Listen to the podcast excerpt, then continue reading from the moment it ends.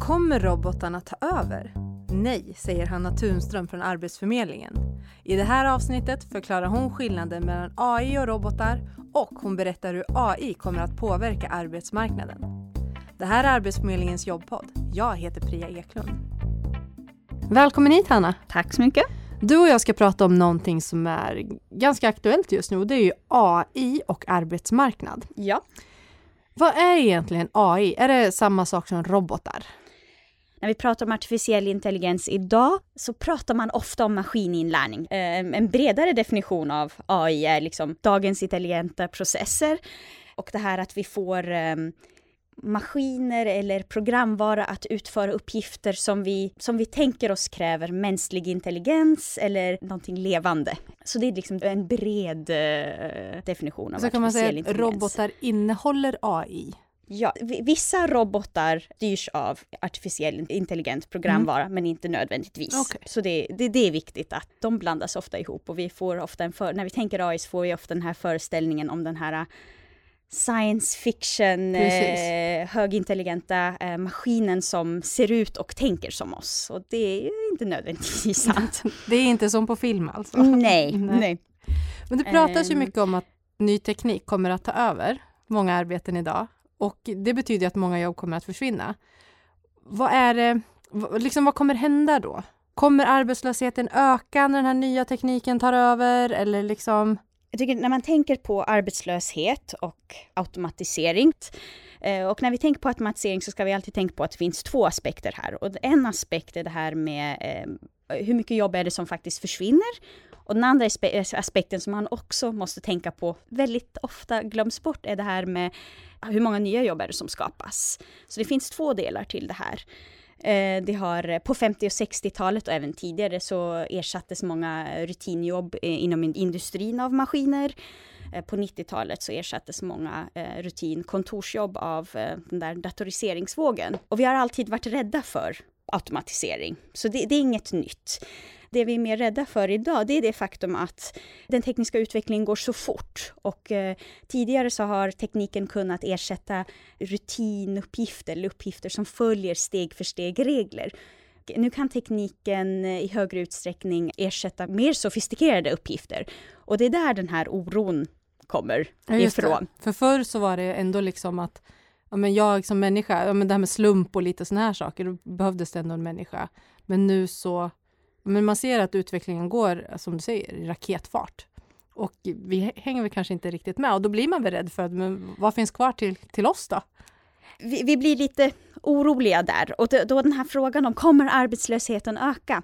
Den nationalekonomiska forskningen som vi fokuserar väldigt mycket på för några år sedan, den gick från att tidigare ha um, studerat historiska data och försökt att förklara vad vi har sett till att försöka beräkna eh, automatiseringssannolikheter och liksom vad kommer hända i framtiden.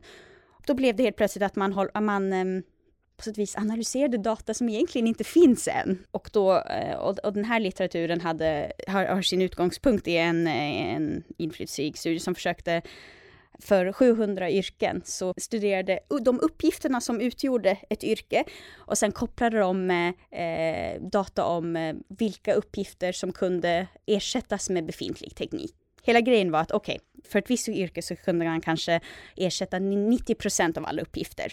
Och då gav de den uppgiften en automatiseringssannolikhet på 90 procent. Um, och sen så kategoriserade de alla de här yrken i hög, medel och hög risk för automatisering. Och då kommer de fram till en, en ganska dramatisk siffra på att 47 procent av alla jobb i USA kommer försvinna. Eller de är i hög risk för att försvinna. För att de kommer automatiseras? Exakt, för att ja. de kom i de här ja. höga kategorierna, eller höga siffrorna mm. för andel eh, uppgifter som kunde ersättas. Och det var många som replikerade de här metoderna och kom fram till eh, liknande resultat för andra länder. Men sen så var det ganska mycket kritik mot den här, det här beräkningssättet och tanken var att ett yrke består av en, liksom, hela kombinationen av uppgifterna. Och bara för att du kan ta bort 90 procent så är det inte säkert att de resterande 10 procenten av uppgifterna är sådana som kan ersättas med befintlig teknik. Och då eh, kanske det, det yrket inte kan automatiseras. Kan automatiseras exakt. de kom fram till siffror med till exempel att 9% av alla jobb i, eh, i hela OECD-området högriskzon för automatisering. Mm. Och jag tar upp det där för att det liksom tyder på att det är jättesvårt att ens eh, liksom beräkna ja, hur många jobb kommer försvinna fast vi lägger väldigt mycket fokus på det. Det läggs väldigt mycket fokus på det. Eh, och sen så finns det den andra aspekten, hur många jobb är det som, som eh, skapas? Och där var det, där är en annan, eh, där är en ganska intressant studie som studerar data både på industrinivå och på aggregerad nivå. Och det de, det de ser är att ja, de väldigt produktiva industrierna eller branscherna, där minskar sysselsättningen ganska, liksom, det är ganska uppenbart. Men när de tittar på landsnivå så minskar inte sysselsättningen, så de ser inte den korrelationen på aggregerad nivå. Och då pratar de om att ja, men det finns indirekta effekter av, direkta och indirekta effekter mm. av automatiseringen. Och ett exempel på en indirekt mekanism de försöker förklara är till exempel det faktum att ja, produktionen blir mer kostnadseffektiv, priserna går ner, efterfrågan går upp eh, och då kanske detaljhandeln expanderar. Mm. Så ja, jobben har kanske försvunnit i den, den, den specifika ja. industrin där hade ja. en väldigt snabb teknologisk eh, utveckling. Um, men samtidigt så skapades det andra jobb någon annanstans.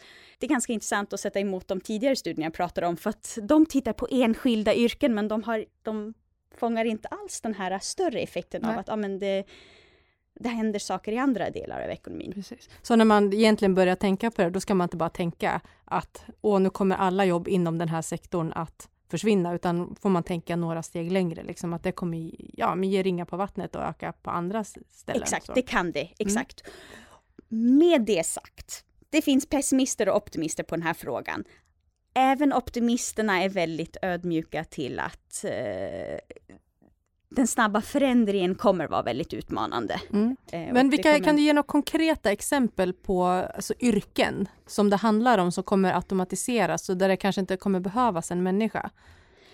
Så att man inte tänker så, åh, jag skulle vilja bli det här, men att man kanske vet att om tio år så kommer det här försvinna. Du kanske ska utbilda dig till någonting annat. Ja, den första studien som försökte beräkna automatiseringssannolikheter, de kommer fram till väldigt höga automatiseringssannolikheter för till exempel eh, telefonsäljare 99 procent. Kassörer, maskinoperatörer. Och där med kassörer märker man ju redan nu väldigt mycket ja, med självskanning exakt, och sånt. Exakt. Och sen så har vi transport och logistik. Vi har ju, tekniken är här, den självkörande mm. bilen är här, så det är mycket möjligt att mycket automatiseras där. Men samtidigt tycker jag det är intressant att titta på de yrken som hade låg risk för att automatiseras bort. Liksom, vad har de för egenskaper och varför är de svåra att eh, automatisera bort? Och då tänker vi till exempel Eh, lärare, hälso och socialarbetare, psykologer och sen såklart dataingenjörer och mjukvaruutvecklare. Det som fortfarande är svårt att automatisera, det är, det är liksom social kompetens, kreativitet, konstnärlighet, finmotorik. Det är sånt där som ja, tekniken har, liksom kan inte ta bort allt. Och jag tror att det är viktigare att tänka på vilka egenskaper är svåra att automatisera. Ja men precis, om vi tänker på ett specifikt yrke. Så. Exakt, ja. exakt. Hur tror du arbetsmarknaden kommer förändras framöver här nu? Kan man, kan man säga lite om, om det? Vi har i och för sig varit inne på det ganska mycket, ja. att mycket kommer automatiseras. Men finns det något mer man kan se på arbetsmarknaden som kommer hända? Vi vet inte exakt vad som kommer hända. Det är väldigt delade meningar om hur oroliga vi behöver vara. Det som är säkert är att det, arbetsmarknaden kommer förändras. Den har alltid förändrats och det kommer förmodligen gå ganska fort. Det som vi som är på arbetsmarknaden måste tänka på och eh, de som kommer in på arbetsmarknaden måste tänka på, det är typ att vi kanske måste bli tryggare med den här känslan av att eh, vi kommer inte ha samma jobb livet ut. Vi måste vara redo att ständigt rusta upp våra kompetenser, ombilda oss. Man måste tänka på eh, kunskap mer som en färskvara än vi har behövt göra mm. förut. Eh, och i vår diskussionsdel så pratar vi lite om det här med eh, vi pratar om rätt utbildning. Och med rätt utbildning, vi menar relevans.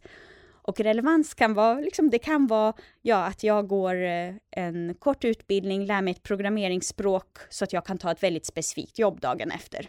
Mm. Eller så kan det vara det här att, ja det kan vara en lång akademisk utbildning. Eh, men så länge den övar upp förmågor som, som jag sen kan använda för att lära mig nya saker eller tillämpa på nya problem. Och då tänker jag analysförmåga, abstrakt tänkande, kreativitet. Det är sånt som vi kan ta med oss. Eh, Så vi måste, lite, vi måste lämna den här tanken om att, ah, eller vi kommer förmodligen behöva lämna den här tanken om att den här normen om att alla går de här långa utbildningarna bara för att signalera att jag har gått någon form av utbildning. Vi kommer behöva tänka mer, mer i termer av kan jag använda det här eller hjälper det mig att lära mig något nytt? Du, med de orden så tänker jag att jag tackar för att du var här och pratade AI och arbetsmarknad med mig. Tack så mycket! Du har lyssnat på Arbetsförmedlingens jobbpodd med mig Priya Eklund och veckans gäst Hanna Tunström. Inspelningsansvarig var Mikael Johansson. Nästa vecka tar podden påskledigt, men sen är vi tillbaka med ett nytt intressant avsnitt. Ha det bra så länge!